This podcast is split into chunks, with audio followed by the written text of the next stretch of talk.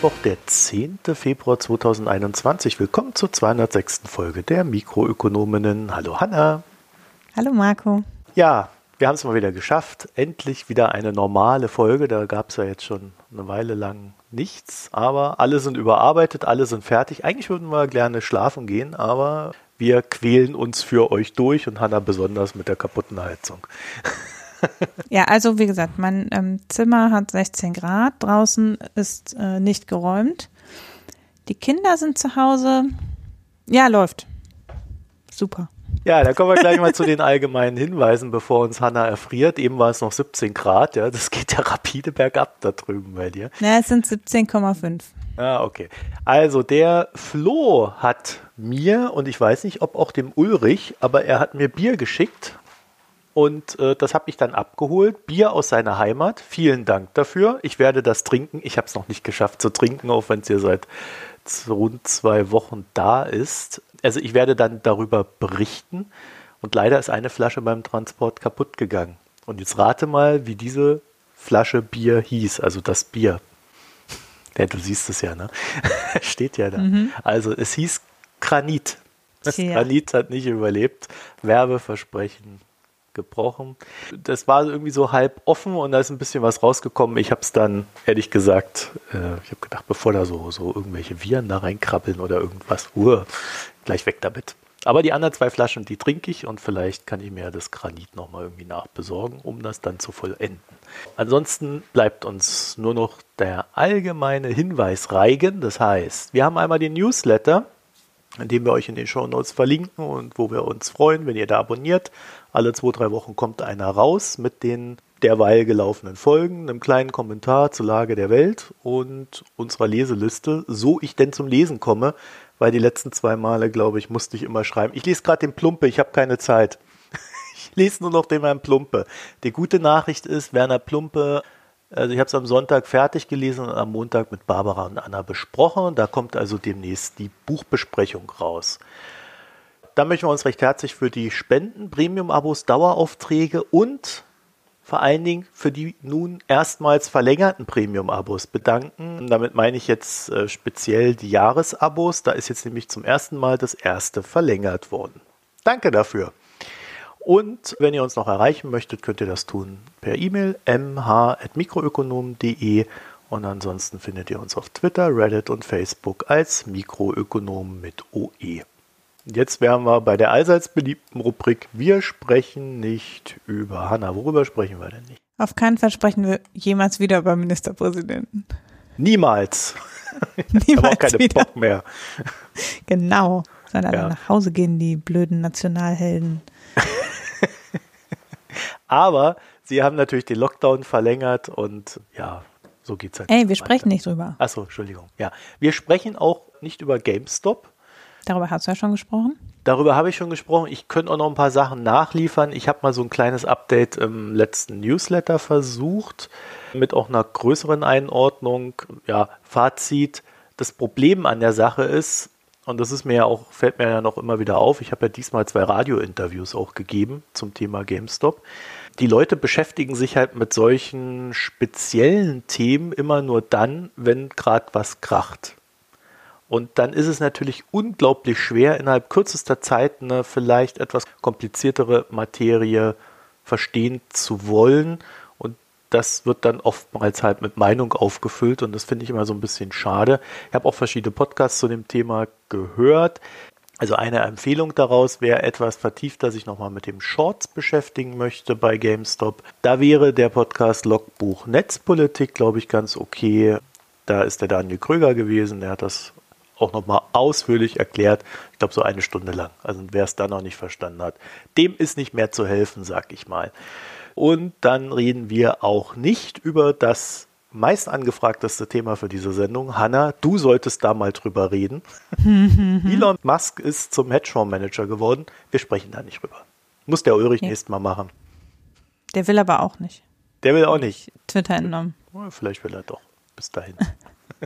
Ich auf jeden Fall möchte dann nie drüber sprechen. Okay. Du willst aber über was anderes reden. Ja, ich habe ja, als ich zuletzt aufgenommen habe, es ist schon eine Zeit lang her, sehr lange, ich glaube 20 Minuten, über äh, die Bildungsverluste durch Corona gesprochen und wie unsäglich ich die Studien dazu fand, die dazu äh, veröffentlicht wurden. Und ich würde jetzt einfach gerne einen Artikel nachschießen von einem Bildungswissenschaftler, der kein Ökonom ist und der im Spiegel ähm, unterbreitet, wie man stattdessen mit diesen Verlusten umgehen könnte. Also anstatt zu sagen, alle müssen wieder in den Präsenzunterricht, denn oh Gott, es kostet uns Millionen, schlägt er vor, das Schuljahr zu verlängern bis Weihnachten. Und dann könnte man doch mal alte Zöpfe abschütteln und einfach auch den Ausbildungsbeginn auf Januar verlegen und sich mal hier ein bisschen modernisieren, so ungefähr. Ist auch wiederum, also ist auf andere Art auch nicht ganz so, also er geht über die Erfordernisse von 16 verschiedenen Gesetzgebungen recht nonchalant drüber, sagen wir mal. Aber ich finde, tatsächlich ist das halt die Herangehensweise zu sagen, okay, es ist jetzt nicht vorrangig wichtig, dass alle in der Zeit, also es ist wichtig, dass alle die Bildung erwerben können, aber es muss nicht unbedingt in diesem Schuljahr sein. Und das hat ja auch gewisse, einen gewissen Charme sozusagen. Und das wollte ich nur nochmal, den Link wollte ich nochmal nachreichen, um auch zu zeigen, dass in anderen äh, Wissenschaftszweigen auch anders letztlich darüber gedacht wird, beziehungsweise ähm, es durchaus auch andere Stimmen unter den Bildungsforschern gibt, als die, die sagen, dass wir müssen jetzt auf jeden Fall trotzdem prüfen und wieder in den Präsenzunterricht zurück, sonst ähm, kostet es uns alle unendlich viel Lebenseinkommen. Zum Thema gefüllte Wahrheiten, die 20 Minuten waren locker mal 33 Minuten. Tja. Da hat Hanna eine Meinung zu gehabt. Ja, ich aber ich habe das vorher und nachher auch sehr viel noch auf Twitter darüber diskutiert. Das ist ein, eine meiner großen Twitter-Diskussionsstunden ever, ever gewesen. Mhm. Ja, ja, ich erinnere mich daran.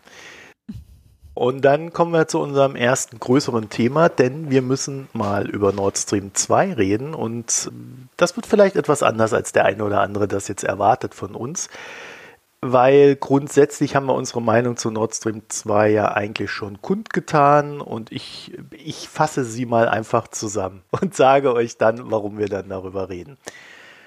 Also erstens, wir brauchen die Gaspipeline nicht. Also, soweit ich das sehe, ist alles Gas, was da über die Ukraine reinfließt, ziemlich genau genug für das, was wir in den nächsten Jahren vorhaben dann ist Nord Stream 2 leider eines der krassesten Lobbyprojekte der gegenwärtigen Bundesrepublik. Vulgo, Ex-Bundeskanzler, lobbyiert das Ding einfach rein. Obwohl eigentlich weder in der EU noch in Deutschland vorher so richtig eine Mehrheit dafür da war. Aber steht da drauf, verhüllt den Stein. Und entsprechend die EU ist gegen die Pipeline. Das führt vor allen Dingen zu größeren Verwürfnissen mit Polen. Frankreich opponiert nun auch öffentlich. Und ja, wir brauchen noch Gas für eine gewisse Zeit, gerade so für diesen Übergang zu den Regenerativen, die da ja dann irgendwann komplett unseren Strombedarf füllen sollen. Aber dieses Gas kann, wie gesagt, auch über die Ukraine geliefert werden, über die bestehende Pipeline. Also das heißt, äh, wir brauchen Putin da keine Geschenke machen. Und äh, was Manuela Schwesig da in Sachen Umweltstiftung abgezogen hat, also quasi wir bauen die Pipeline zu Ende, nennen das Ganze Umweltstiftung und buttern nochmal irgendwie 100.000 Euro, ja es waren ein paar mehr, ja. irgendwo in Deichbau rein oder sonst was. Also das, ich finde, das ist einfach eine Frechheit. Also es beleidigt irgendwie meine Intelligenz als Bürger. Jedenfalls gab es jetzt letzte Woche eine Auffälligkeit oder sogar diese Woche. Die deutschen Gaslager sind im Zuge der aktuellen Diskussion erstaunlich leer für diese Zeit. Normalerweise sind die Dinger voll, wenn Winter ist. Und ja, es kommt wohl erstaunlich wenig Gas über die Ukraine rein. so ein Zufall, ne? Mhm. Wir wissen natürlich nicht, warum da jetzt äh, diese, diese plötzliche Verknappung ist. Äh, man könnte aber vermuten, dass Russland uns damit etwas mitteilen möchte. Jedenfalls ist es durchaus richtig, dass die USA unter Donald Trump recht unlauter gegenüber Deutschland und dieser ähm, Pipeline vorgegangen sind und nicht nur mit Sanktionen gedroht haben, sondern da ja auch recht aktiv geworden sind gegenüber den betroffenen Unternehmen. Und ja, der Move von Merkel, Trump für Flüssiggasterminals äh, irgendwie eine Milliarde rüber zu schieben, ist alles ziemlich fishy, aber nicht ganz dumm. Das haben wir ja auch schon hier thematisiert, weil überall da, wo so Flüssiggasterminal steht, ist russisches Gas einfach billiger. Das ist äh, leider eine Tatsache. Deswegen könnte man auf die Idee kommen, Donald Trump sein Geld rüberzuschieben und gleichzeitig äh, dem Russen die Preise runter zu verhandeln. Jetzt ist natürlich Joe Biden dran. Die Lage scheint mir aber momentan erstmal noch nicht groß anders. Da jetzt auch ein Brief aufgetaucht ist, den die Deutsche Umwelthilfe nach außen gegeben hat, äh, ist jetzt natürlich politisch da bei Olaf Scholz eine Menge los, denn der hat die eine Milliarde dann angeboten, aber man muss davon ausgehen, dass das mit der Bundeskanzlerin abgesprochen war.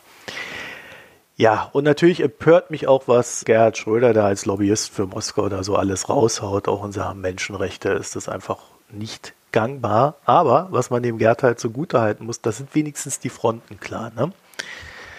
So, und damit kommen wir zu dem Thema, was uns heute umtreibt. Frank-Walter Steinmeier, unser Bundespräsident, der für mich mittlerweile an einem Punkt angelangt ist, den ich mehr als schwierig finde. Und ich zitiere das einfach mal, damit sich jeder da so einen kleinen Gedanken machen kann. Er hat ein Interview bei der Rheinischen Post gegeben und die hat gefragt, an einem Punkt zeigt sich der Konflikt, den Sie, den Sie beschreiben, gerade überdeutlich. Wie stehen Sie zur Fertigstellung von Nord Stream 2? Liegen die deutschen Interessen eher bei der Energiesicherheit oder bei der Treue zu den USA? So, und diese Antwort, die er dann gegeben hat, die hat für Aufruhr gesorgt. Wenn es doch so einfach wäre. Aber zunächst einmal, der Dialog mit der neuen amerikanischen Regierung über diese Frage hat ja noch gar nicht begonnen. Im Übrigen müssen Sie bedenken, nach der nachhaltigen Verschlechterung der Beziehungen in den vergangenen Jahren sind die Energiebeziehungen fast die letzte Brücke zwischen Russland und Europa.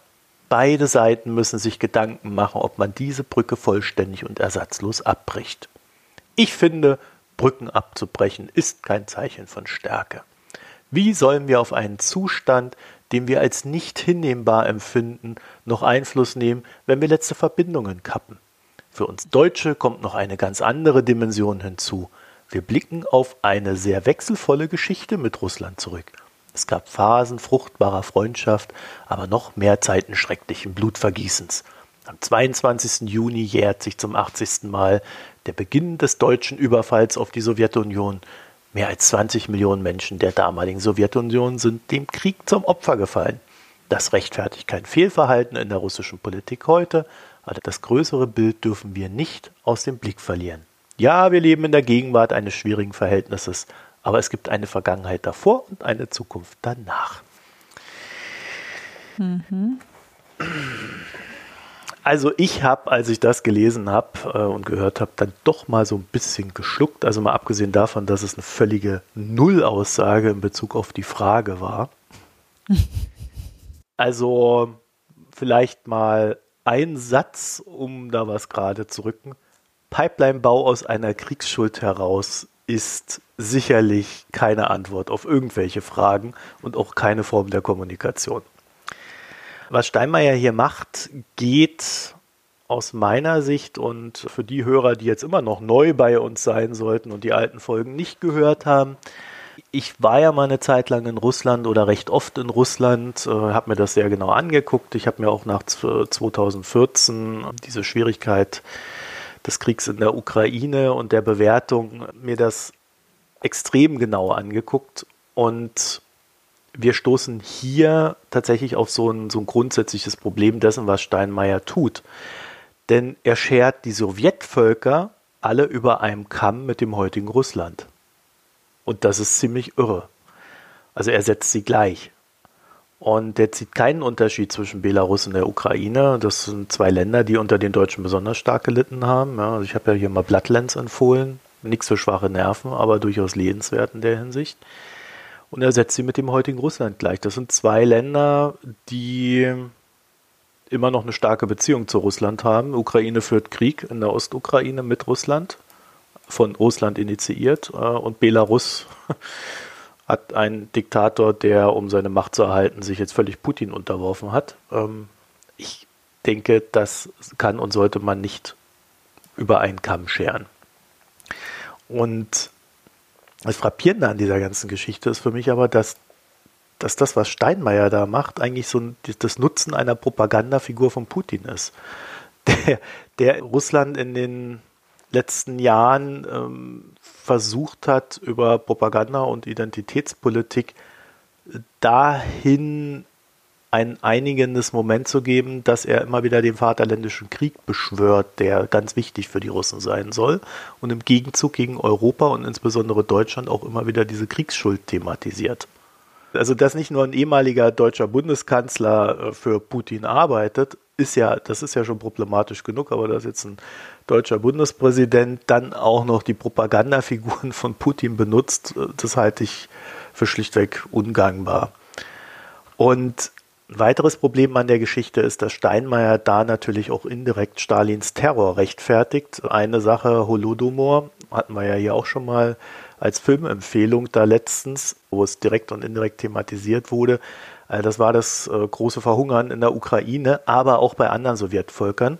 Also es war nicht nur die Ukraine, die damals so ausgelutscht wurde von Stalin, wo die Leute in den Tod getrieben wurden.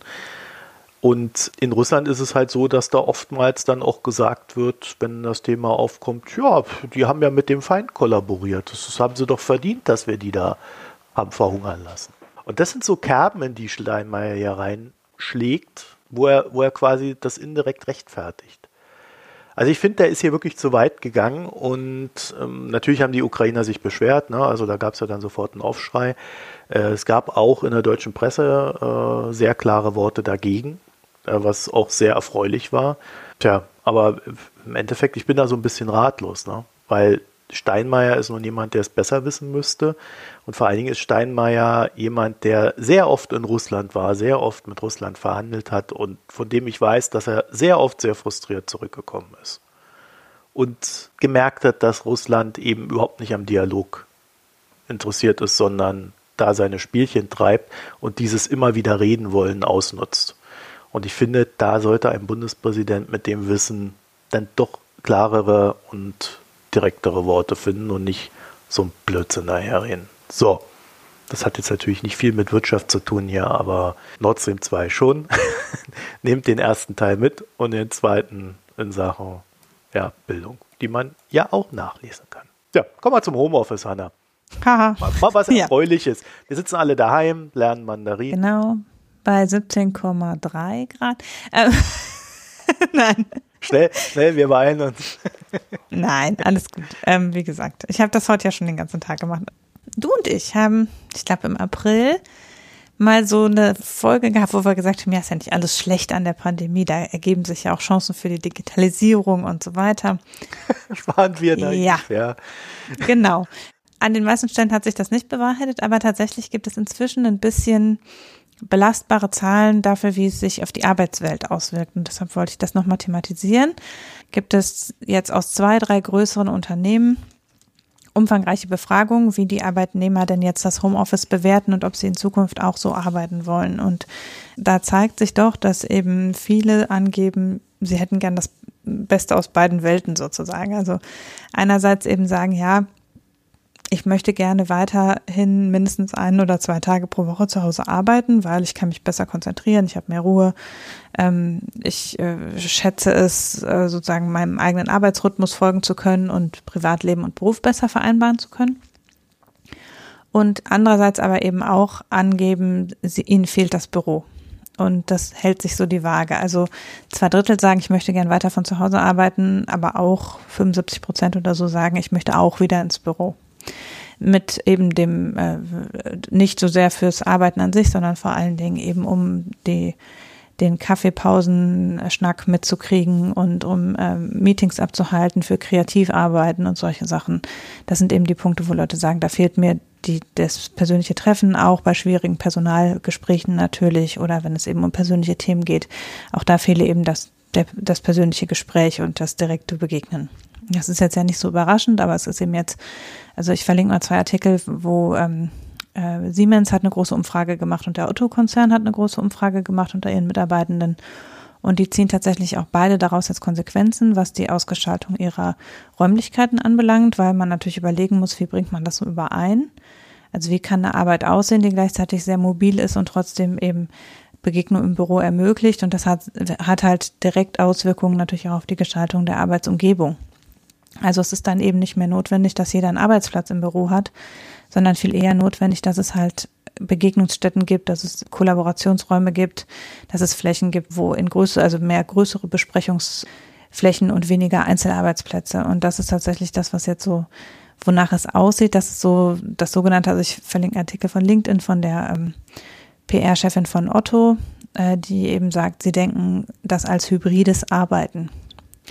Also das ähm, ist ja so ein New Work-Schlagwort letztlich auch, äh, dass eben die Leute, je nachdem, was sie gerade arbeiten, eben eher im Büro oder eher zu Hause arbeiten. Also auch nicht so sehr, ich habe meine festen Homeoffice-Tage, an denen bin ich immer zu Hause und dann habe ich meine Bürotage, da bin ich immer im Büro, sondern dass es nach der Aufgabe gewählt wird, ob man ins Büro geht oder zu Hause arbeitet und äh, die eben sagen, sie bauen ein neues Gebäude und da haben sie eben jetzt in der Planung umgeschwenkt und richten weniger Einzelarbeitsplätze ein und mehr kollaborative Arbeitsplätze zum Beispiel. Und das ist eben, Siemens sagt das auch und Novartis zum Beispiel macht es in Deutschland eben auch so, dass sie das frei, völlig freistellen, ob Leute weiterhin ins Büro kommen wollen oder nicht, weil sie auch aus solchen Befragungen eben wissen, dass jetzt nicht alle Leute auf einmal aufs Land ziehen und nie mehr im Büro erscheinen werden. Also das ist halt umgekehrt so, ne, das wäre ja so das, der Gegenpol, dass man sagt, ja, okay, ähm, ich muss jetzt nicht mehr ins Büro, dann gehe ich da nie wieder hin und da so sieht es aber eben halt auch nicht aus, sondern die Umfragen sagen halt recht klar, die Leute werden weiterhin ins Büro gehen, aber wollen auch weiterhin zu Hause, von zu Hause arbeiten und das ist natürlich schön, dass so Großkonzerne das ermöglichen und da auch was rausziehen. Das hat natürlich auch Auswirkungen auf Raumplanung und Stadtplanung und wie Gebäudenutzung funktioniert. Da gab es jetzt auch schon eine Initiative von Meterbund, glaube ich, die gesagt haben, ja, dann mögen doch bitte äh, Gewerbeflächen wieder in Wohnungen umgewandelt werden, weil wenn ja jetzt alle Leute nur noch zu Hause arbeiten, brauchen wir die ganzen leerstehenden Büros in den Innenstädten nicht so ungefähr.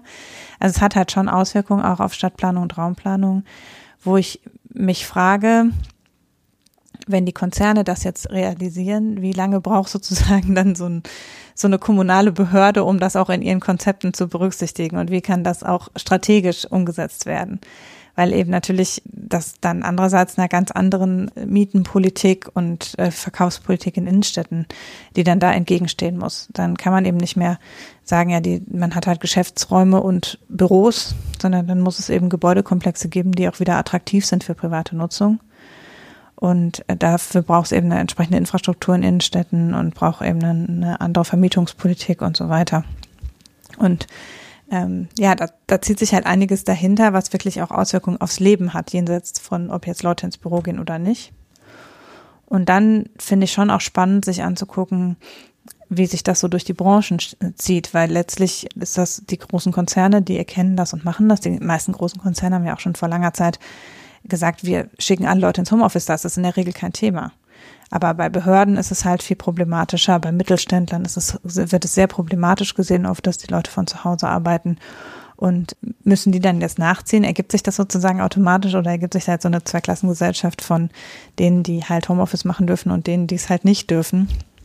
Äh, das sind halt noch spannende auch Verteilungsfragen am Ende, also so was die Arbeitswelt anbelangt. Und das gilt es noch abzuwarten. Aber ansonsten es ist ja so ein bisschen so, dass sich da jetzt quasi durch die Pandemie angestoßen schon auch ein Wandel gibt, der eigentlich schon lange überfällig war.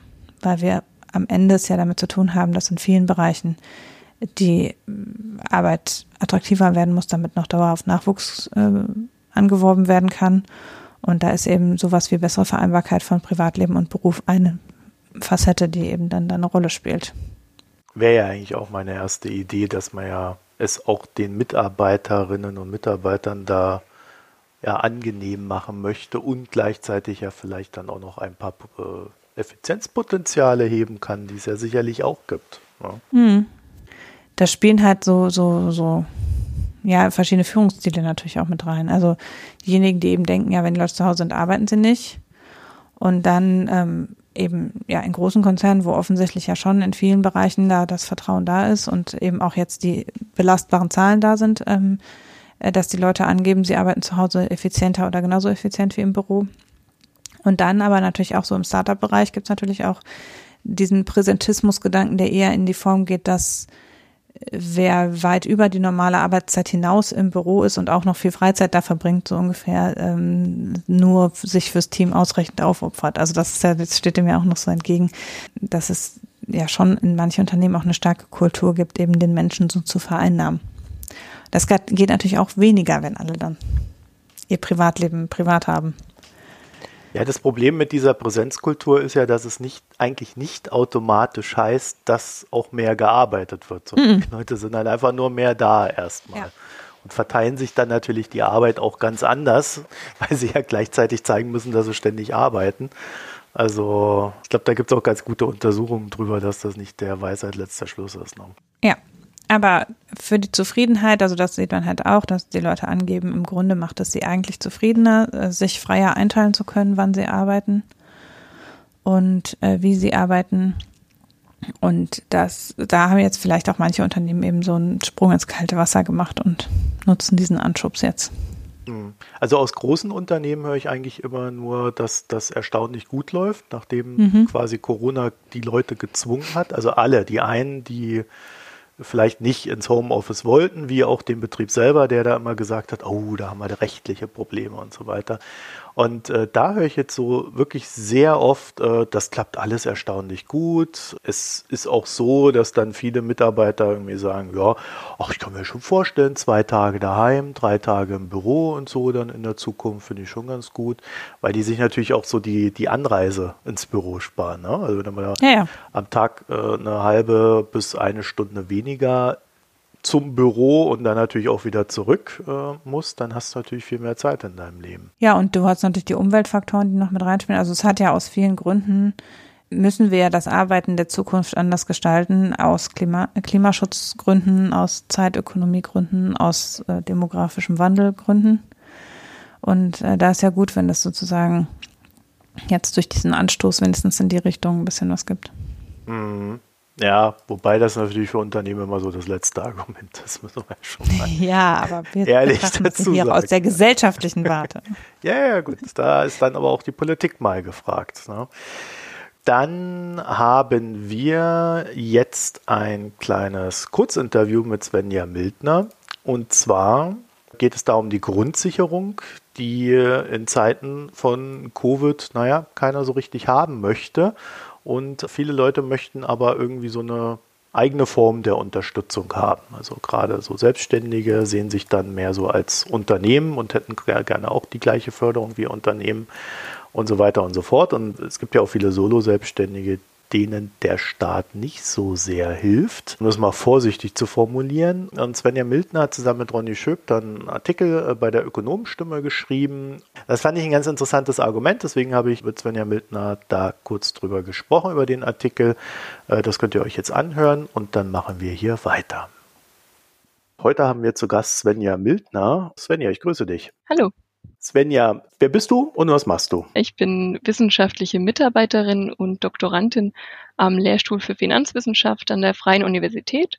Und dort beschäftige ich mich insbesondere mit sozialpolitischen und arbeitsmarktökonomischen Fragestellungen, immer mit einem äh, Bezug zu verhaltensökonomischen Aspekten.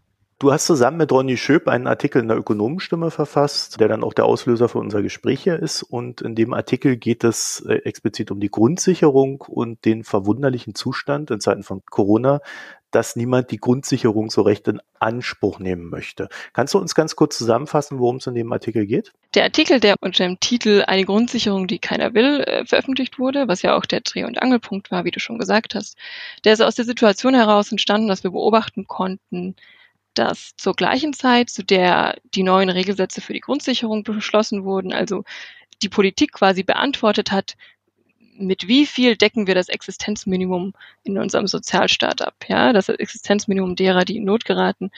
Zur gleichen Zeit hatten wir auch Tausende, die ähm, von der Pandemie so stark betroffen waren, dass sie sich tatsächlich auch in dem Risiko gegenüber sahen, eben auch in finanzielle Not zu geraten.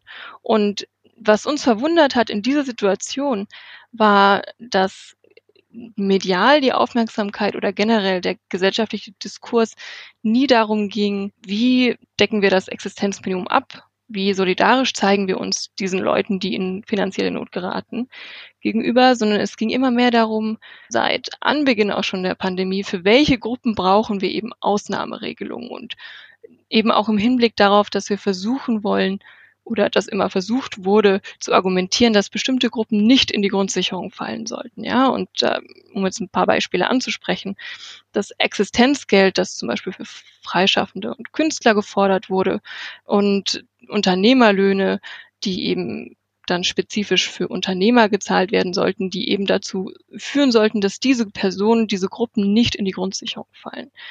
Und da setzte unser Artikel an und hat im Prinzip die Frage aufgeworfen, warum ist das Vertrauen in die Grundsicherung so gering und warum wollen bestimmte Gruppen diese Grundsicherung nicht in Anspruch nehmen. So und ganz zielführend sind diese Forderungen auch nicht, denn im Prinzip führen sie dazu, dass und insbesondere wenn sie auch umgesetzt werden sollten, dass wir in der gesellschaftlichen Wertigkeit von Hilfsbedürftigen unterscheiden, ja, und das führt zu Stigmatisierung.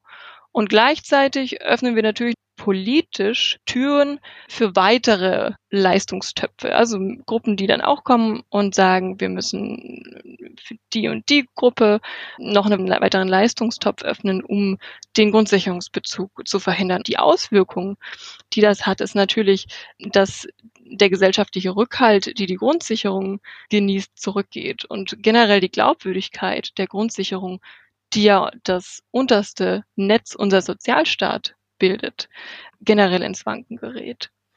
Also die Aussage des Artikels oder worauf wir eigentlich hinaus wollten, ist eigentlich, dass der generelle Diskurs eher darauf liegen sollte, wie decken wir das Existenzminimum ab und nicht für wen decken wir es wie ab.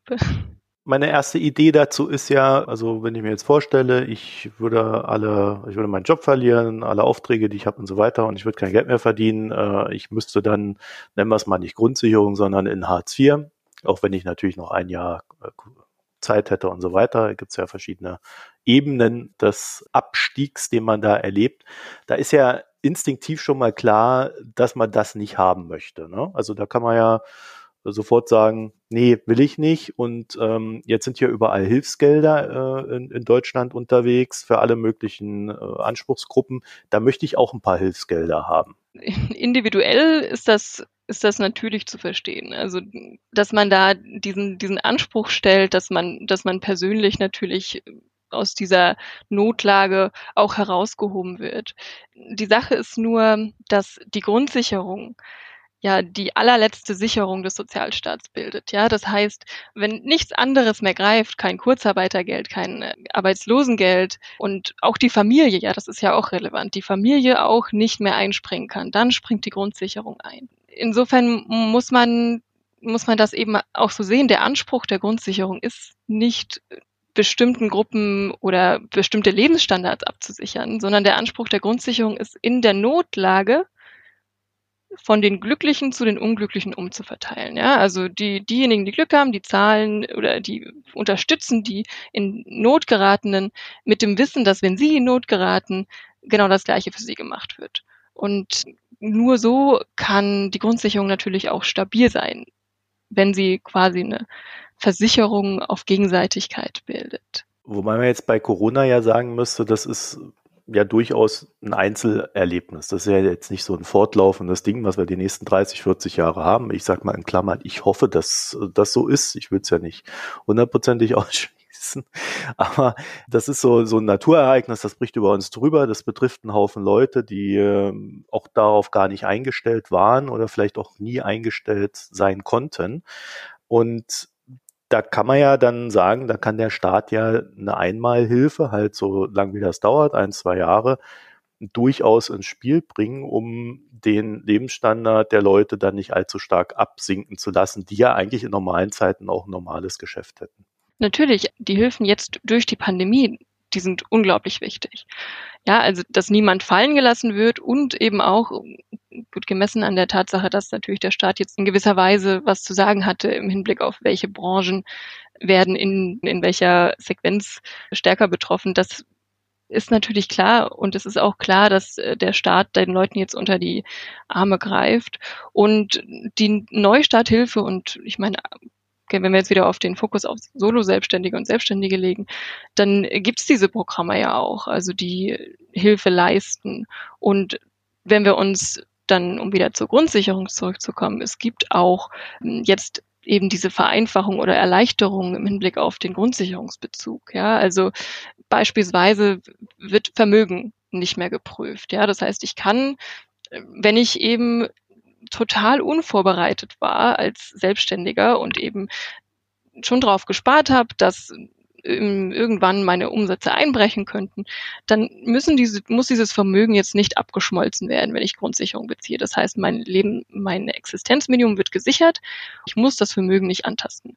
Und gleiches gilt ja auch mit den Wohnkosten. Also die Wohnkosten werden aktuell jetzt in der Pandemie verlängert auch und zwar in kompletter Höhe übernommen. Das heißt, wenn ich wenn ich in einer großen Wohnung wohne, die eigentlich nach dem SGB II nicht angemessen ist, ja, dann müsste ich in normalen Zeiten mir was Kleineres suchen. Aber aktuell ist das nicht der Fall. Wir haben den Grundsicherungsbezug erleichtert. Und das, davon profitieren natürlich gerade die, die eigentlich von, von dieser Krise komplett unerwartet getroffen wurden und jetzt eben dadurch, dass wir das vereinfacht haben, auch diesen Standard erstmal beibehalten können. Also ich sehe, dass dass da schon viel passiert ist. Und wenn man sich die ähm, gerade jetzt nochmal, um auf die Hilfstöpfe zurückzugehen, ja, also die Neustarthilfe, die ja jetzt äh, beschlossen und erweitert wurde, die geht ja auch gerade in diese Richtung und kann ja auch parallel zur Grundsicherung bezogen werden und dient eben insbesondere darauf hin, dass man sagt, wir wollen Selbstständige dann auch unterstützen, wieder ins Geschäft zu kommen, wenn diese Pandemie vorbei ist. Insofern, das ist außer Frage, dass wir über die Pandemie oder über diesen, diesen Zeitraum, in der wir jetzt diese wirtschaftlichen Einschränkungen haben, ganz gezielt Maßnahmen ergreifen müssen, um einzelne Personen oder generell alle genügend zu unterstützen. Allerdings sind diese Forderungen einzelner Verbände, die vor allem die Forderung nach einem Unternehmerlohn, spezifisch für Selbstständige, zielen ja eher darauf ab, was Langfristiges zu schaffen, also langfristige Leistungstöpfe neben der Grundsicherung. Und das ist eben das, wo man sagen muss, das unterscheidet Notleidende in ihrer Wertigkeit. Ja, also ich kann nicht sagen, jemand, der im Einzelhandel arbeitet und irgendwann im vorherigen Jahr oder davor seine Arbeit verloren hat, von Grundsicherung lebt, aber ein Unternehmer, der jetzt dann zum gleichen Zeitraum sein Geschäft verliert, äh, auf einen Unternehmerlohn zurückfällt, das ist der Unterschied. Das gibt's ja nicht wirklich. Ne? Also es gibt ja jetzt momentan äh, verschiedene Hilfsmaßnahmen, aber äh, äh, wenn man dann in die Grundsicherung rein muss, dann bekommt ja nicht der eine mehr und der andere weniger, sondern äh, wer halt äh, solo selbstständig ist, der kann dann später erst in die Fördertöpfe reingehen. Aktuell sind diese Maßnahmen noch nicht umgesetzt. Nein, die Forderungen sind aber so, dass Unternehmerlöhne gezahlt werden, beziehungsweise Existenzgeld, sodass bestimmte Gruppen eben nicht in die Grundsicherung fallen. Umgesetzt wurde das noch nicht, aber genau dagegen argumentiert ja der Artikel. Also genau dagegen, dass man langfristig solche Maßnahmen verstetigt, also über die Pandemie hinweg. Jetzt könnte man natürlich sagen, äh, die Unternehmer äh, oder gerade auch die Solo-Selbstständigen, über die wir da eigentlich hauptsächlich reden, die haben ja das, das grundsätzliche Problem, dass sie ähm, eigentlich in weniger Töpfe einzahlen als andere und dadurch die politische Bereitschaft auch jetzt nicht so groß ist, denen äh, einen gewissen Bonus für irgendwas zu zahlen. Auf der anderen Seite haben wir dann halt so Sascha Lobo, der sagt, dass die Solo-Selbstständigen oder generell die Selbstständigen vom Staat mehr oder weniger verachtet werden und er den Unternehmen mit Milliarden hilft, aber halt dann diesen Solo-Selbstständigen nicht.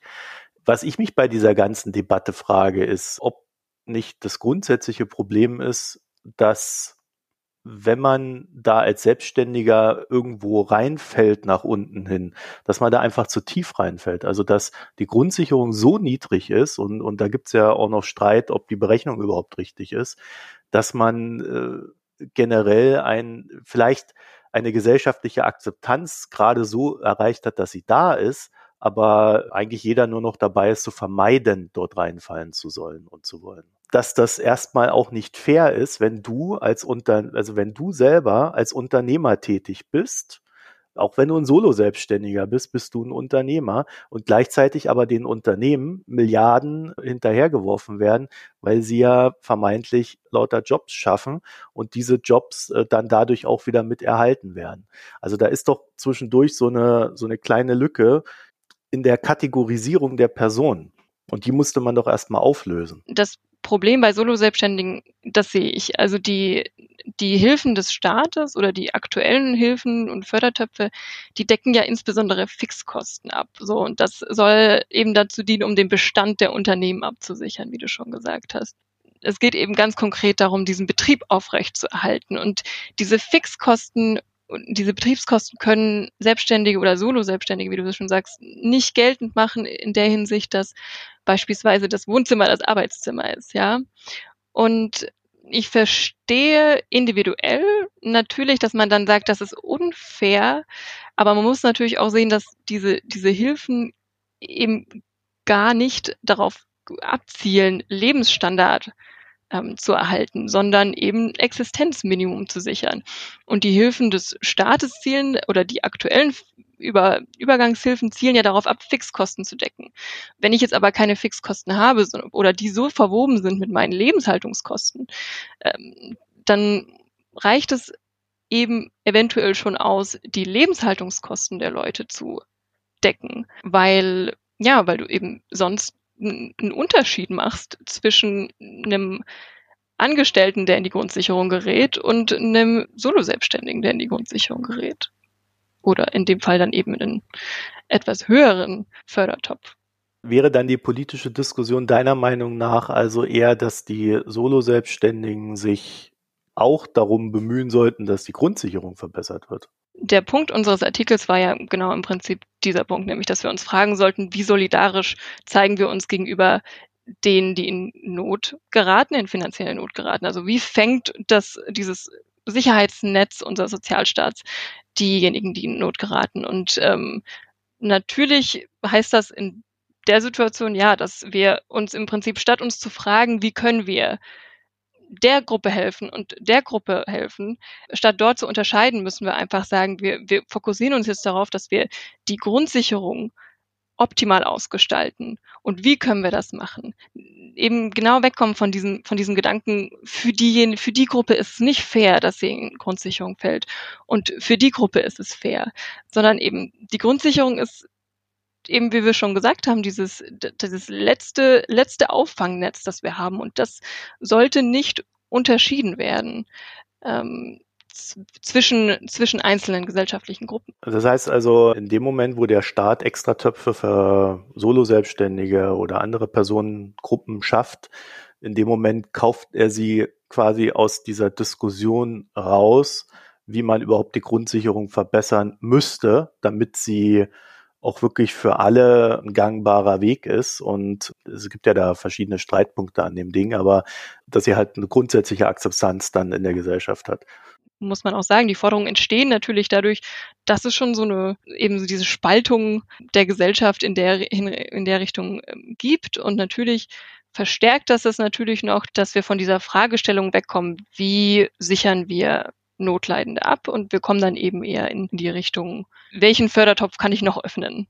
So in der Art. Das sollte eben verhindert werden, indem man sich eben konsequent darum kümmert, dass die, dass die Grundsicherung solidarisch ausgestaltet ist und dass es eben nicht mehr stigmatisiert wird oder dass es eben nicht mehr diese Überwindung ist, dass man sagt, bin jetzt in der Grundsicherung.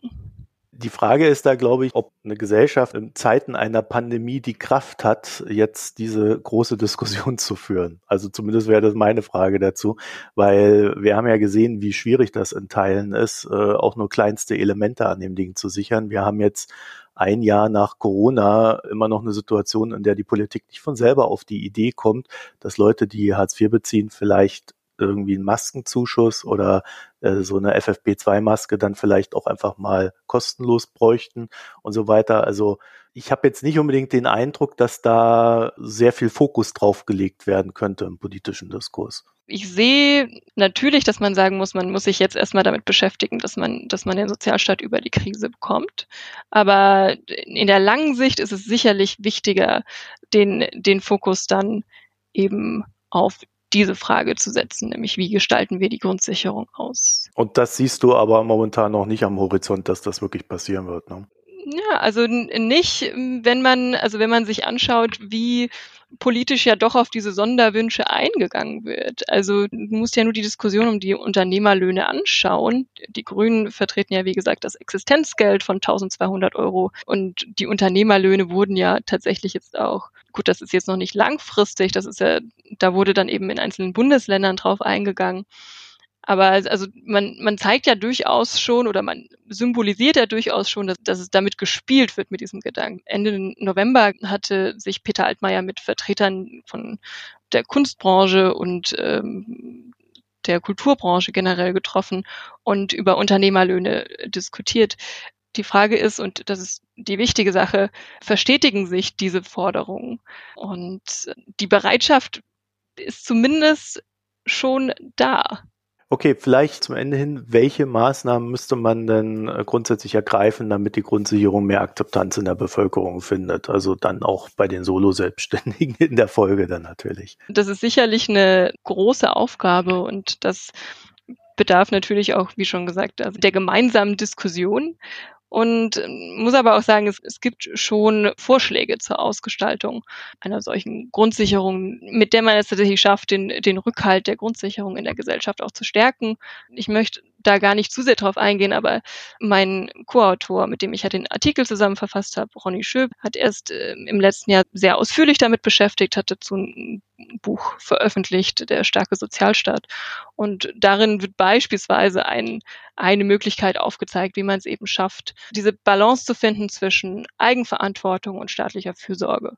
Es geht im Prinzip einfach darum, den Rückhalt der Grundsicherung gezielt zu stärken in der Gesellschaft. Und es, ich will nur sagen, es gibt bereits Vorschläge, äh, die sich äh, damit befassen. Und es, es fehlt eigentlich nur noch am gemeinsamen Diskurs. Svenja Mildner, ich danke dir für das Gespräch. Danke auch. Jetzt geht's weiter und ich habe noch ein ganz kleines Thema, das ich mit reinschieben möchte, damit ihr es mal gehört habt bevor Hanna weitermacht. Und zwar haben wir an den Märkten, an den ominösen festgestellt, dass Junkbonds in den USA, also das sind die Anleihen von Unternehmen, die kurz vorm Exitus stehen und ein sehr hohes Risiko haben, pleite zu gehen. Diese Junkbonds notieren erstmals unter 4%. Und jetzt kommt so eine Diskussion auf, dass das Problem daran ist, dass naja, äh, die Risiken hier nicht mehr richtig dargestellt werden. Und das eröffnet natürlich wieder äh, allen möglichen Fonds, Hedgefonds, aber auch normalen Fonds und sonstigen Zockern die Möglichkeit, ähm, naja, hier gefühlt risikofrei in Hochzinsanleihen zu investieren. Äh, dazu muss man ja wissen, die äh, FED, also die US-Notenbank, hat ja auch die den Leitzins äh, stark abgesenkt, äh, sodass sich das dann immer noch lohnt. Aber 4% ist halt zu wenig für so eine Anleihe, die normalerweise bei 8 bis, was weiß ich, 15 Prozent steht. Also da gibt es ja äh, ganz starke Geschichten. Ja, und ähm, das wollte ich zumindest mal hier erwähnt haben, weil das ja auch etwas ist, was dann, wenn es da mal zu Problemen kommt, recht schnell wieder zusammenkracht. Ne? Da gehen jetzt wieder irgendwelche Leute mit irgendwelchen Krediten rein, versuchen halt 4% statt 0,5% oder sogar Minuszins zu bekommen. Ja, und wenn es dann mal nochmal krachen sollte oder Covid nicht endet, äh, dann ist da irgendwann auch schnell Ende Gelände. Ja, Hanna, kommen wir nach Afrika. Genau, da ist auch Ende Gelände. Nein, also, also ich bin in das Thema so ein bisschen, es gab halt eine virtuelle Tagung der Afrikanischen Union. Dazu gab es ein bisschen Nachrichten, wenn man so die außereuropäischen Medien verfolgt. Da ist der Präsident der Afrikanischen Union als ähm, ist wiedergewählt worden, also als Kommissionspräsident ähm, der Afrikanischen Union, die ja, also die Afrikanische Union ist ein wenig gestaltet nach dem Vorbild der Europäischen Union. Das heißt, der Kommissionspräsident ist dann eben auch etwa vergleichbar von der Rolle der, der EU-Kommissionspräsidentin. Äh, und da ist eben äh, Faki, äh, Musa Faki Mahamat aus dem Tschad äh, wiedergewählt worden als Kommissionspräsident mit den Stimmen von 51 von 55 Mitgliedsländern. Ähm, und äh, darüber bin ich sozusagen reingekommen in die Nachrichten nochmal über die Corona-Pandemie in Afrika und da wollte ich jetzt nochmal so ein bisschen den Fokus drauf legen. Weil Faki eben äh, kurz vor seiner Wahl taktisch geschickt, also am Tag vorher noch ein großes Interview gegeben hat darüber, wie die bösen Europäer und die westlichen Länder Impfstoffnationalismus betreiben und sich vordrängeln und Afrika keinen Zugang zu Impfstoffen hat. Damit hat er völlig recht. Also muss man ganz klar so sagen. Die Vorbestellungen waren ja an Zahlungsbereitschaft gekoppelt und sind entsprechend zum Großteil eben auf die westlichen Länder entfallen. Und wir sehen ja, dass auch wir wiederum zurückstehen hinter eben Dubai und den Vereinigten Arabischen Emiraten, die einfach sehr viel mehr pro Dosis zahlen. Und da ist es völlig klar, dass die afrikanischen Länder nicht in dem Umfang Vorreservierungen machen konnten und deshalb auch bisher noch kaum Impfstoff erhalten haben. Äh, Südafrika hat ja angefangen mit dem AstraZeneca-Impfstoff zu impfen hatte da auch ähm, 300 Millionen Dosen, glaube ich, ähm, bestellt, hat aber jetzt ja aufgehört, weil der gegen die südafrikanische äh, Variante bisher ähm, nur eingeschränkt wirksam scheint, hat äh, Südafrika im Moment die Impfstoff, die Impfkampagne gestoppt. Die meisten anderen afrikanischen Länder können halt bisher gar nicht impfen, weil sie bisher gar keinen Impfstoff erhalten haben es sah ja lange Zeit, oder als wir zuletzt darüber gesprochen haben, war es ja so, dass ich gesagt habe, in Afrika ist es zum Glück so, dass sehr viele der Länder viel weniger betroffen waren, weil sie ja nicht so konzentriert, also die Bevölkerung nicht so konzentriert wohnt und es deshalb nicht so große Verbreitung über, über Land sozusagen gab. Das ist leider nicht mehr so. Also die zweite Welle ist in Afrika sehr viel heftiger als die, also so wie in allen anderen Ländern auch, aber in Afrika besonders stark, ist die zweite Welle eben sehr viel heftiger als die erste Welle war. Und äh, die Länder haben jetzt massive Maßnahmen, also eben auch nicht vergleichbar mit dem, was wir hier als Lockdown bezeichnen letztlich. Also die afrikanisch, innerafrikanischen Grenzen sind fast alle geschlossen. Dann darf die Grenze nur mit negativem äh, Corona-Test passieren, was oft dazu führt, dass die Leute an der Grenze getestet werden und dann da fünf Tage sitzen, bis ihr Testergebnis da ist oder so. Auch Fernfahrer, auch Warenverkehr, alles steht halt. Und gleichzeitig ist es trotzdem so, dass eben in ganz vielen Ländern es jetzt Ausbrüche gibt, die auch zu massiven Todeszahlen führen, weil es ja keine Intensivkapazitäten und keine Versorgung gibt mit antiviralen Medikamenten oder Dingen, die eben irgendwie lindern könnten, weil es oft auch nicht mal Beatmungsmöglichkeiten gibt für Leute mit einem mittelschweren Verlauf. Also selbst wenn eben kein schwerer Verlauf ist, ist es eben so, dass die Leute oft da massiv geschädigt rausgehen oder eben versterben. Und äh, deshalb eben jetzt die, die Opferzahlen schon langsam erheblich sind in sehr vielen, gerade in südlichen afrikanischen Ländern. Und äh, da gleichzeitig auch ja keine nennenswerte Aussicht ist vor dem nächsten Jahr, äh, dass sich da was ändert. Also es ist so, dass eben über die WHO ja eigentlich viele Industrieländer so einen, so Verbund gegründet haben. Das klang ja mal ganz nett dass sie jedes Land auch einzahlt in so einen Fonds, aus dem dann für Entwicklungsländer äh, Impfdosen beschafft werden sollten. Nur ist es so wie mit vielen anderen solchen Fondsinitiativen für irgendwas, ist auch in diesen Fonds bisher nicht viel Geld eingegangen. Also sehr viele Industrieländer haben eben die Impfstoffentwicklung massiv gefördert und letztlich leiten sie daraus aber auch ab, dass sie einen präferierten Zugang zu den Impfstoffen haben und zahlen eben nicht in diesen Fonds ein, sodass auch Impfdosen für die ärmeren Länder beschafft werden können. Jetzt ist es natürlich im Moment auch so, dass die Impfstoffe von BioNTech Pfizer und von Moderna kühlungsbedürftig sind, was in Afrika rein logistisch kaum möglich wäre. Also deshalb, unter anderem deshalb hatte Südafrika, so wie viele andere Entwicklungsländer auch in Südamerika, ja eigentlich geplant, mit dem AstraZeneca-Impfstoff zu impfen, weil der nicht gekühlt werden muss oder nicht bei weit unter Null gekühlt werden muss, sondern nur bei Kühlschranktemperatur.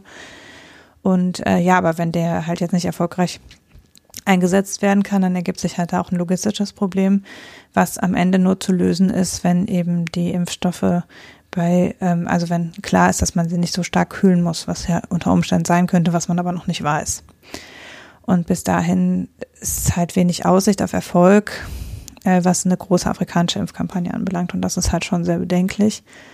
Einerseits natürlich aus einem Fairness- und Gerechtigkeitsaspekt. Es gibt auch einige Politiker der Linken und auch der Grünen und in vielen anderen Ländern gibt es auch äh, eben muss eher linken Spektrum Politiker, die darauf pochen, dass die Staaten sich dafür einsetzen sollen, dass die Patente auf die Impfstoff äh, eine Öffnungsklausel erhalten, damit eben für zu günstigerem Preis für Entwicklungsländer produziert werden kann. Aber wie gesagt, das hebt noch nicht das logistische Problem der Kühlung auf. Und die WHO wird jetzt auch nicht kurzfristig daran viel ändern können, weil eben das Geld fehlt und die Infrastruktur fehlt. Wer aber daran unter Umständen was ändern wird, ist eben, äh, sind eben Russland und China, die ja eigene Impfstoffe haben. und die durchaus Interesse daran haben, die nach Afrika zu verkaufen. Also auch da wiederholt sich ein Pattern, was wir in vielen anderen Bereichen ja auch sehen, dass eben aus dem Bereich der Schwellenländer ähm, sozusagen der, das Potenzial auch des Marktes in Afrika eher erkannt wird als aus Industrieländern am Ende und dass die eben sagen, ja, okay, wir können einen Impfstoff zu einem sehr viel günstigeren Preis anbieten, aber können den halt auch auf diesem Kontinent in riesen Millionenfach verkaufen. Und ähm, das führt so weit, dass jetzt ähm, Russland, glaube ich, eine massive Medienkampagne gefahren hat in Ostafrika, ähm, mit, äh, wo verbreitet wurde, dass es ganz schreckliche Nebenwirkungen gibt von den äh, in Industrieländern vertriebenen Impfstoffen und dass nur der Sputnik-Impfstoff äh, nebenwirkungsfrei sei. Also so, dass äh, um eben da den Boden zu bereiten, letztlich dafür, dass eben da die Impfkampagnen mit dem Sputnik-Impfstoff und mit dem indischen und dem chinesischen Impfstoff im Wesentlichen laufen werden. Und da, ja, auch da ist das wieder so, man kann da viele Fragezeichen dran setzen, aber am Ende ähm, haben sich halt die Industrieländer wieder nicht für die afrikanischen Länder interessiert und nicht dafür eingesetzt, auch nicht die ehemaligen Kolonialherren zum Beispiel. Ja, dann ist da halt eine Nische da und diese Nische wird auch genutzt. Das ist, hat sich in der Vergangenheit immer so gezeigt und das zeigt sich auch jetzt wieder. Ja, wobei Deutschland gerade heute bekannt gegeben hat, dass sie da irgendwie 1,5 Milliarden zur Verfügung stellen für die WHO und davon gehen ja. 900 Millionen an die globale Impfallianz. Ja, COVAX heißt diese globale Impfallianz, ja. Äh, nee, heißt Gafi. Ach so, okay. also COVAX, ah, nee, COVAX war dieser Fonds, ja. Ja, das ist der Forschungsfonds, glaube ich. Und ja. äh, GAFI, also G-A-V-I, ist The Vaccine Alliance. Heißt auch auf ja. Twitter so, G-A-F-I. Hm. Also irgendwie tut sich schon was, aber das ist dann halt nicht Label Deutschland. Also das wäre ja auch okay, aber das ist halt, die Frage ist ja auch, also wie gesagt, es muss Geld dafür da sein und dann sind aber ja die Vorbestellungen gelaufen und wir haben halt einen Mangel und es gibt halt im Moment, ne, jetzt kann die WHO auch nicht einfach Geld auf das Problem werfen, weil jetzt ist ja alles bestellt. Mhm. Ne, also Wobei es bei COVAX, glaube ich, so eine Verpflichtung gab, dass irgendwie 20 Dass man immer für jede Dosis auch was äh, zur Verfügung stellt, ja. ja. Genau. Ja, nur wir kriegen, da ist halt immer, also ich, ich gehe davon aus, die Industrieländer werden so lange, wie sie selber nicht in, in dem Ausmaß beliefert werden, wie sie bestellt haben, mhm. natürlich dieser Verpflichtung auch nicht nachkommen. Ja. Also das ließe sich ja verm vermutlich inländisch auch wiederum schwer kommunizieren, so zynisch das ist. Ähm, ja, also erstmal landen eben jetzt ähm, sehr viel erstmal in den europäischen Verteilzentren, weil eben ähm, am Ende ja im Moment alle noch unter ihrem Kontingent beliefert werden. Und wenn dann die Kontingente da sind, dann wird vermutlich auch in COVAX, wird eben der Verpflichtung wahrscheinlich hoffentlich nachgekommen werden. Aber da ist halt auch die Frage, wie viele dann schon Sputnik-Impfstoff gekauft haben wiederum. Ne? Also ähm, das, ist ja, das hat ja auch ein Potenzial, gerade weil wir ja wissen, dass wir auf Dauer impfen werden. Also ne, wir impfen jetzt nicht einmal, dann sind wir alle durchgeimpft und dann ist gut, sondern es ist ja klar, äh, gerade vor dem Hintergrund von Mutationen, dass, und dass die Immunität nicht lange hält, dass wir dauerhaft werden impfen müssen ähm, und dann irgendwann eben auch Kinder impfen, ähm, wenn das soweit ist. Und äh, gerade da ist natürlich jetzt, ähm, öffnet man jetzt auch letztlich das Marktpotenzial. Mal schauen. Aber wie gesagt, also Russland fährt da schon auch mal wieder mit der üblichen Medienmaschine drauf. Und äh, Russland ist da auch neu im afrikanischen Markt tatsächlich. Also die haben sich bisher in Afrika nicht so übermäßig engagiert, aber haben sich jetzt da den Ostkongo und so ausgesucht, also Gebiete, wo das auf fruchtbarem Boden fällt, nehme ich an da muss man halt jetzt sehen, es wird letztlich wird es sich schon auch am, an der Frage der Kühlung entscheiden. Also wenn es einen Impfstoff gibt, der für das Klima gut geeignet ist, dann wird der da auch das Rennen machen. Ne? Ja, und dann weiß man natürlich nicht, ob die Mutationen schneller mutieren und so weiter als die Impfstoffentwicklung. Also da gibt es ja auch noch viele Fragezeichen, die wir ja, dann so im Nachgang beantwortet bekommen werden. Aber naja, warten wir das mal ab. Umgekehrt finde ich auch immer nett ähm, zu beobachten, wie unterschiedlich dann auch eben der afrikanische Markt da funktioniert. Also es ist eigentlich gerade ein sehr schlechter Zeitpunkt für diese Pandemie, insbesondere in Afrika, weil Afrika ja eigentlich zum ersten ersten mit der Panafrikanischen Handelsunion begonnen hat. Das heißt, es jetzt theoretisch sehr viel mehr freien Grenzverkehr geben sollte und Niederlassungsfreiheit und freien Handel über sehr weite Teile von Afrika, also Visafreiheit und so weiter, ist jetzt gestoppt. Ne? Also da ist eben jetzt der kaum gestartet, ist der uneingeschränkte Reiseverkehr jetzt erstmal wieder eingefroren und äh, das nimmt natürlich einige Chancen, aber gleichzeitig gibt es da auch direkt viel Innovationskraft, weil zum Beispiel ähm, es gibt jetzt für Fernfahrer in Afrika eine App, die auch an die Afrikanische Union, glaube ich, mit, also es ist ein Unternehmen, aber das ist irgendwie angedockt an die Afrikanische Union. Man kann dann seinen Corona-Test machen, irgendwo anders, also nicht an der Grenze. Und dann kriegt man halt einen QR-Code und der wird an der Grenze gescannt von den Grenzbeamten und dann äh, darf man durch auf Basis dieses QR-Codes, der eben auf dem Handy ist. Und das würde in Europa zum Beispiel nie funktionieren, weil es ein datenschutzmäßiges Desaster wäre bei uns. Also weil eben, das wird an privates Unternehmen über diese App werden die Testergebnisse übertragen und die sind dann von Grenzbeamten auszulesen. Man kann sich schon vorstellen, wie bei uns alle Klappen runtergehen, wenn man sich sowas anhört. Aber das ist da natürlich Gold wert, weil wenn man sich vorstellt, dass die Leute ansonsten an der Grenze zwei, drei, vier Tage im LKW sitzen, dann sagen die auch, ja, ist mir egal, ob ihr meine, ich werde sowieso auf Schritt und Tritt hier überwacht. Also weil es ja auch Mautsysteme und sowas alles gibt, die in Afrika alle am Handy hängen. Also das wird halt ganz viel ja übers Handy gemacht. Und entsprechend werden die Fernfahrer sowieso über ihr Handy getrackt und die sagen, es mir ganz egal, Hauptsache ich brauche eben nicht ich kann hier einfach durchfahren, weil ich meinen Corona-Test in der Tasche auf dem Handy habe. Ich finde oft, dass man in letzter Zeit eben beobachten kann, dass Afrika auch so Entwicklungssprünge macht in Digitalisierungsfragen, weil einfach klar ist, wir müssen sowas nutzen, um weiterzukommen. Und das ist auch wieder so ein Beispiel. Ja, die Einstellung würde ich mir der Bundesregierung aber auch mal wünschen. Ja, die App war auch bestimmt billiger als unsere. Und bei unserer hat man nicht mal irgendwelche Vorteile dadurch, weil das Testergebnis ja meistens gar nicht ankommt. Aber es hat jetzt ein Kontakttagebuch und, und Corona-News. Mhm, danke. Alles in der App jetzt drin. Ah ja, ja, lassen wir unsere App mal liegen. Mhm. es ist, also es gäbe gute Vorbilder in der Welt, an denen wir uns orientieren könnten, sollten, aber ich fürchte, das wird das sowieso. Geschehen. Ja. Damit kommen wir jetzt zu meinem Lieblingsthema heute. Auch ein Land, an dem man sich in Sachen Corona übrigens sehr gut in, äh, orientieren könnte. Ja. ja, scheinbar nicht nur in Sachen Corona, sondern auch in Sachen Finanzmarktregulierung. Taiwan. es geht mhm. um die Finanzmarktregulierung. Taiwan sehr erfolgreich in Sachen Covid-Bekämpfung, aber es ist ja eine Insel. Ne? Es geht nur mit Inseln, mit dem Covid und der Bekämpfung. Und Taiwan hat die Deutsche Bank rausgeschmissen. Also jetzt nicht wegen Covid, Aber vielleicht hat das ja auch eine Rolle gespielt. Wir wissen es nicht. Nein, es geht tatsächlich um etwas, was die Deutsche Bank, aber auch andere Banken getan haben. Und zwar der Deutschen Bank wird in Taiwan der Handel mit lieferbaren und nicht lieferbaren Termingeschäften untersagt. Sie ist davon ausgeschlossen. Sie verliert ihre Lizenz und darf sich nach diversen Verbesserungen in der Zukunft erneut um diese Lizenz bemühen. Und sie darf keine Aktivitäten in Währungsderivaten vornehmen, und zwar für zwei Jahre. Da wird sie dann quasi automatisiert wieder eingesetzt. Wie kam das zustande? Wir werden für den einen oder die andere heute wieder so ein bisschen in die Finanzmarktalchemie eintauchen, die in Sachen Taiwan da wohl stattgefunden hat. Also, Grundlagen. Taiwan erlebt seit Mitte 2019 eine Aufwertung seiner Währung gegenüber dem Dollar. Heißt in Zahlen, wo man in 2019 noch 31,5 Taiwan-Dollar bekam, bekommt man nun nur noch 28 Taiwan-Dollar je US-Dollar. Also US-Dollar wird weniger wert, Taiwan-Dollar wird mehr wert. Das wiederum ist ein 23-Jahres-Hoch und in Asien die höchste Aufwertung gegenüber dem Dollar in den letzten zwölf Monaten. Das hat natürlich Implikationen für Taiwan. Nun könnte man meinen, Taiwan boomt, immer mehr Produktion geht zurück von China nach Taiwan. Lieferkettendiversifikation, wir hatten das ja hier mehrfach auch im Podcast drin.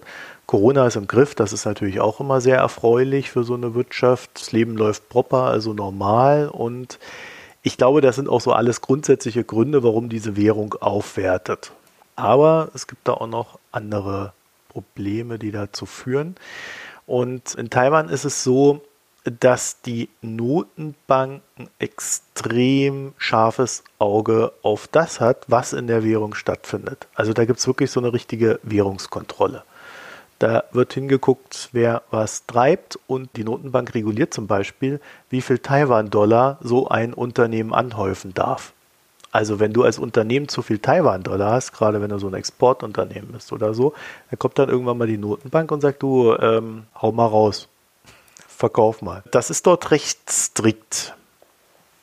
Und es gibt auch noch so eine schöne Regelung, wenn eine Bank mehr als 50 Millionen Dollar, also US-Dollar in dem Fall, in Transaktionen abwickelt, meint jährlich, muss sie diverse Dokumente beibringen und sich eine Handelsgenehmigung bei der Zentralbank einholen, damit sie dieses Geschäft betreiben darf. Ja, also wenn du mehr als 50 Millionen Dollar umsetzt. So, und jetzt kennt man das ja von Tönnies. Ne? Mhm. Wenn du pro Unternehmen nur 50 Mitarbeiter anstellen darfst, die du zu Schweinepreisen bezahlst und alles drüber einer gewissen Regulierung unterliegt, ja, dann gründest du halt lauter Unternehmen, die dann nur diese 50 Mitarbeiter haben.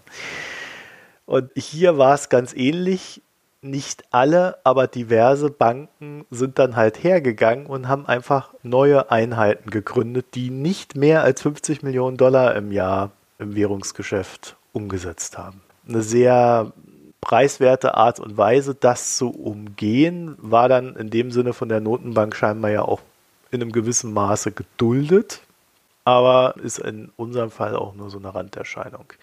Jedenfalls, der Taiwan-Dollar wird mehr wert und die Zentralbank sagt dann in Taiwan, ja, also das mit dem Kursanstieg, das ist ja alles ganz schön und gut, äh, dass unsere Währung mehr wert wird, aber wir versuchen das mal zu strecken. Also die greifen aktiv in den Markt ein, damit dann diese Aufwertung nicht innerhalb von fünf Tagen von 31,5 US-Dollar auf 28 US-Dollar je ein Taiwan-Dollar geht, sondern Sie gehen rein, strecken das, sodass das über mehrere Wochen und Monate passiert. Und das machen sie halt so lange, wie der Marktdruck anhält. Und das Ziel des Ganzen ist natürlich, dass äh, für die Wirtschaft so einen gewissen Erwartungshorizont zu schaffen, wo sie weiß, okay, die Währung wertet auf, aber sie wertet langsam auf und ich kann mein Geschäft, meine Preise, meine Währungsabsicherung peu à peu nach oben setzen und mich der Sache anpassen. Das Problem an der Geschichte ist dann aber auch, dass der Markt das natürlich weiß.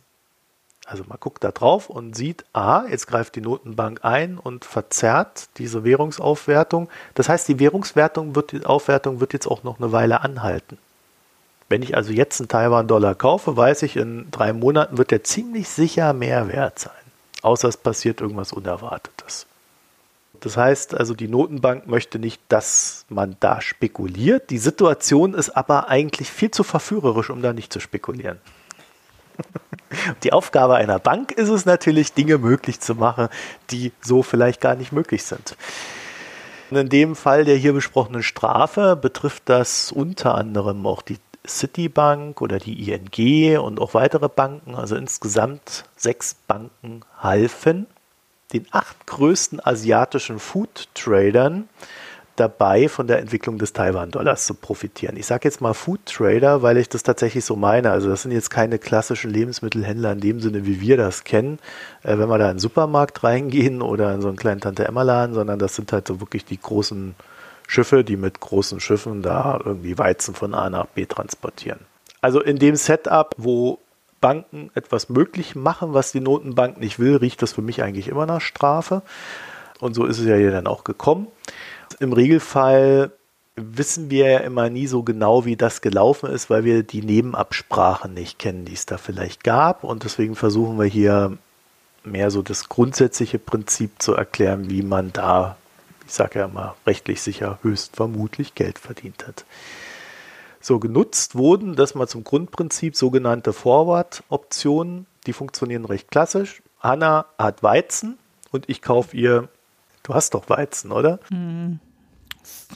Du Bestimmt. doch selber Brot, du hast doch irgendwo Weizen. Aber doch nicht aus Weizen. Achso, stimmt. Dann halt irgendein anderes. Nein. Weizenartiges. Ja, gehen wir davon Korn. aus, ich habe Weizen. Okay. Ich kaufe ihr die Option ab, diesen Weizen in sechs Monaten für 10 Taiwan-Dollar abzukaufen. Zum Zeitpunkt des Eingehens der Option wäre der Weizen aber, naja, vielleicht nur 9 Taiwan-Dollar wert. Und durch die Streckung über die Zeit gewinnt die Hanna dann 1 Dollar. So ein Taiwan-Dollar. Und wie gesagt, Spekulation verboten.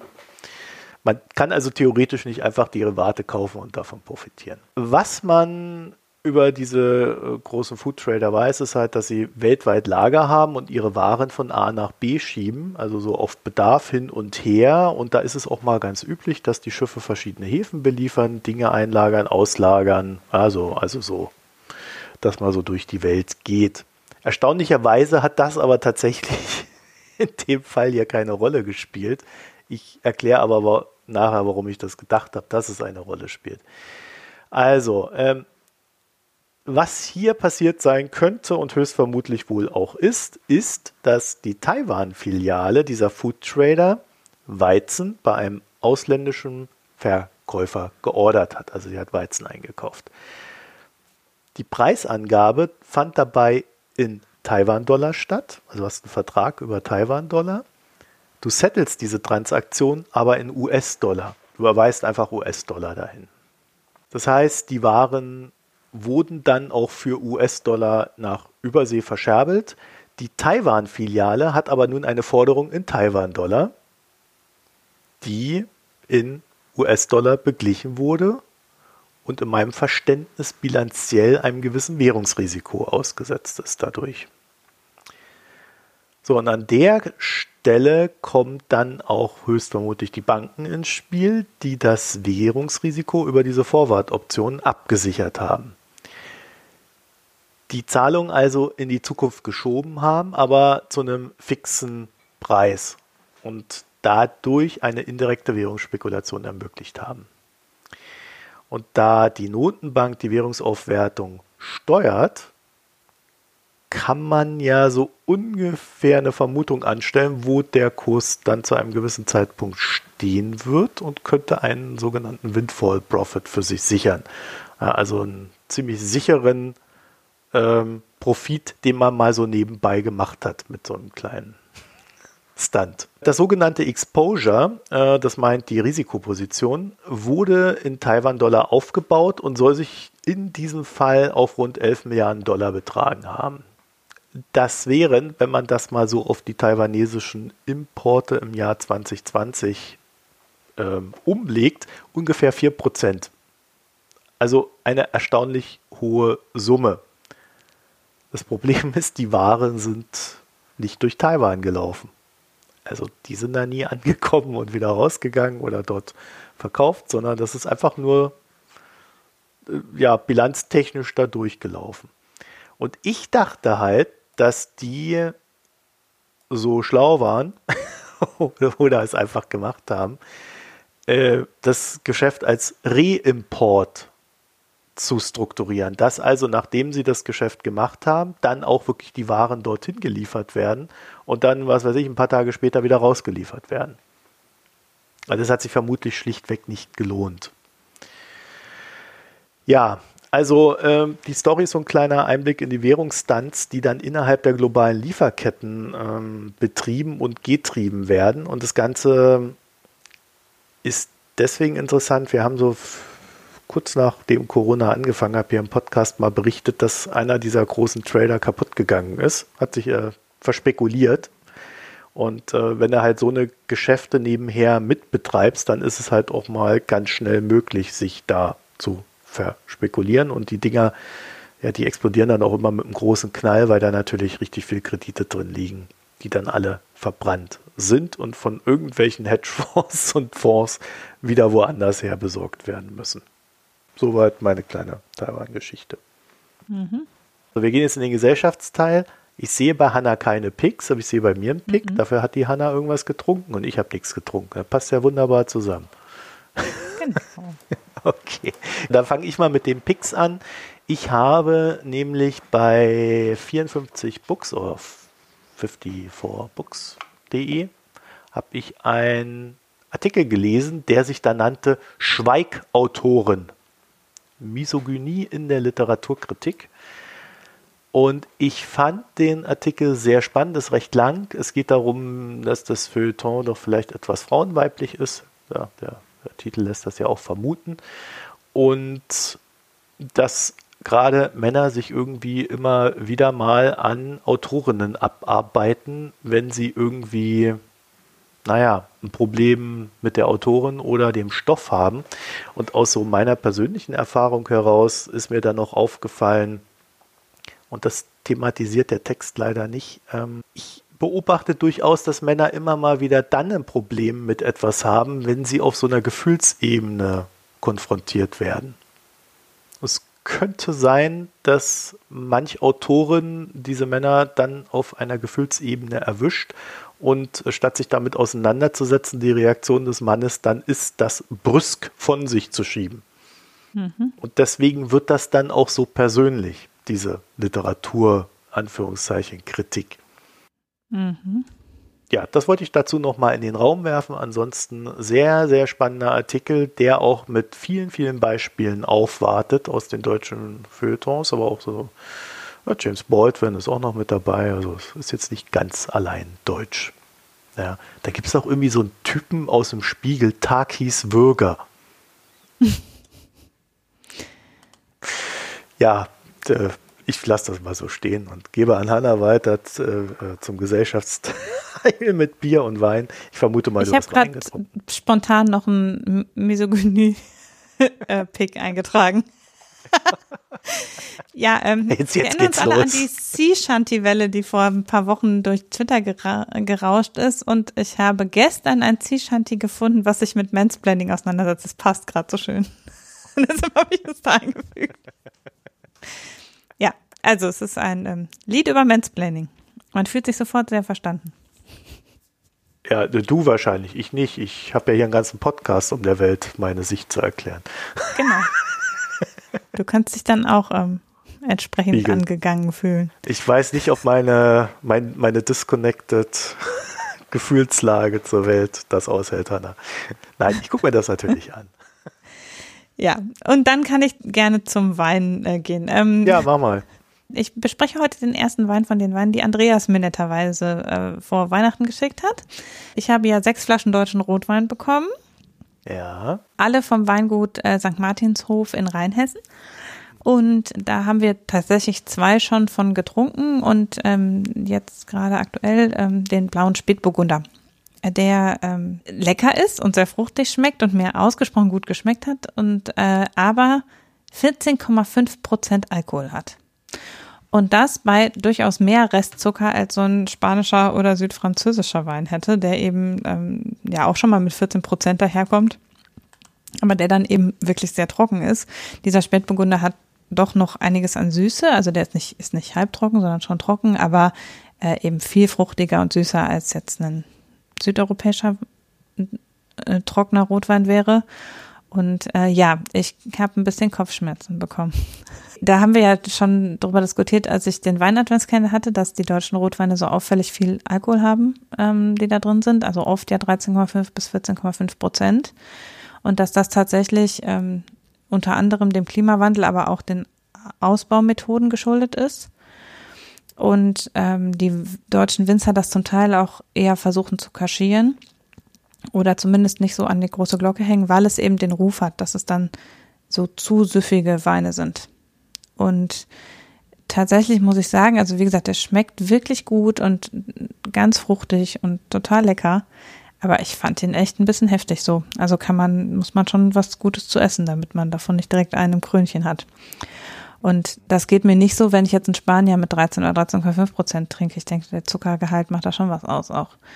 Und äh, da habe ich den Eindruck, ähm, in dem Paket waren ja auch noch ein Merlot und also Trauben, die traditionell in Deutschland nicht angebaut werden, sondern die jetzt neu in Deutschland wachsen und ausgebaut werden. Äh, da bin ich gespannt, wie das, wie der so ist ähm, im Verhältnis. Also ich habe ja letztens aus dem Weihnachtskalender auch einen deutschen Merlot besprochen, den ich sehr lecker fand.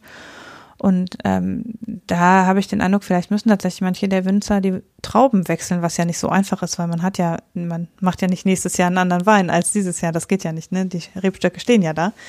Ähm, weil da eben jetzt doch so süße Trauben rauskommen, dass die ähm, entweder die unreif ernten müssen, dann leidet das Aroma, oder eben sie dann da an der Grenze von 14 Prozent Alkohol rumbalancieren. Aber eine Sache Aber würde ich jetzt gerne trotzdem wissen. Empfehlung. War er denn delikat im Nachhall? Hm. Ja, im Kopf nicht, im Mund schon. okay. Also es steht ja, ich Nein, tatsächlich, also der, der hat wirklich, dem Wein gelesen. der hat wirklich vollmundig und gut und sehr ausgewogen geschmeckt. Also weder zu süß noch zu sauer, so dass jemand, der einen deutschen trockenen Rotwein mag, den auch trinken würde und jetzt nicht sagen würde, nee, der ist aber, äh, der ist mir aber zu heftig, äh, so wie, wie das eben dort vielleicht mit einem spanischen Wein gehen würde, so gar nicht, sondern schmeckt leicht und trotzdem eben sehr rund und fruchtig. Hat mir wirklich gut geschmeckt. Andreas hatte ja ein bisschen Angst, weil er erst nachher festgestellt hat, dass ich über deutsche Rotweine gerne mal meckere. Also ich kann ihn beruhigen, wir mochten bisher alle, die wir getrunken haben.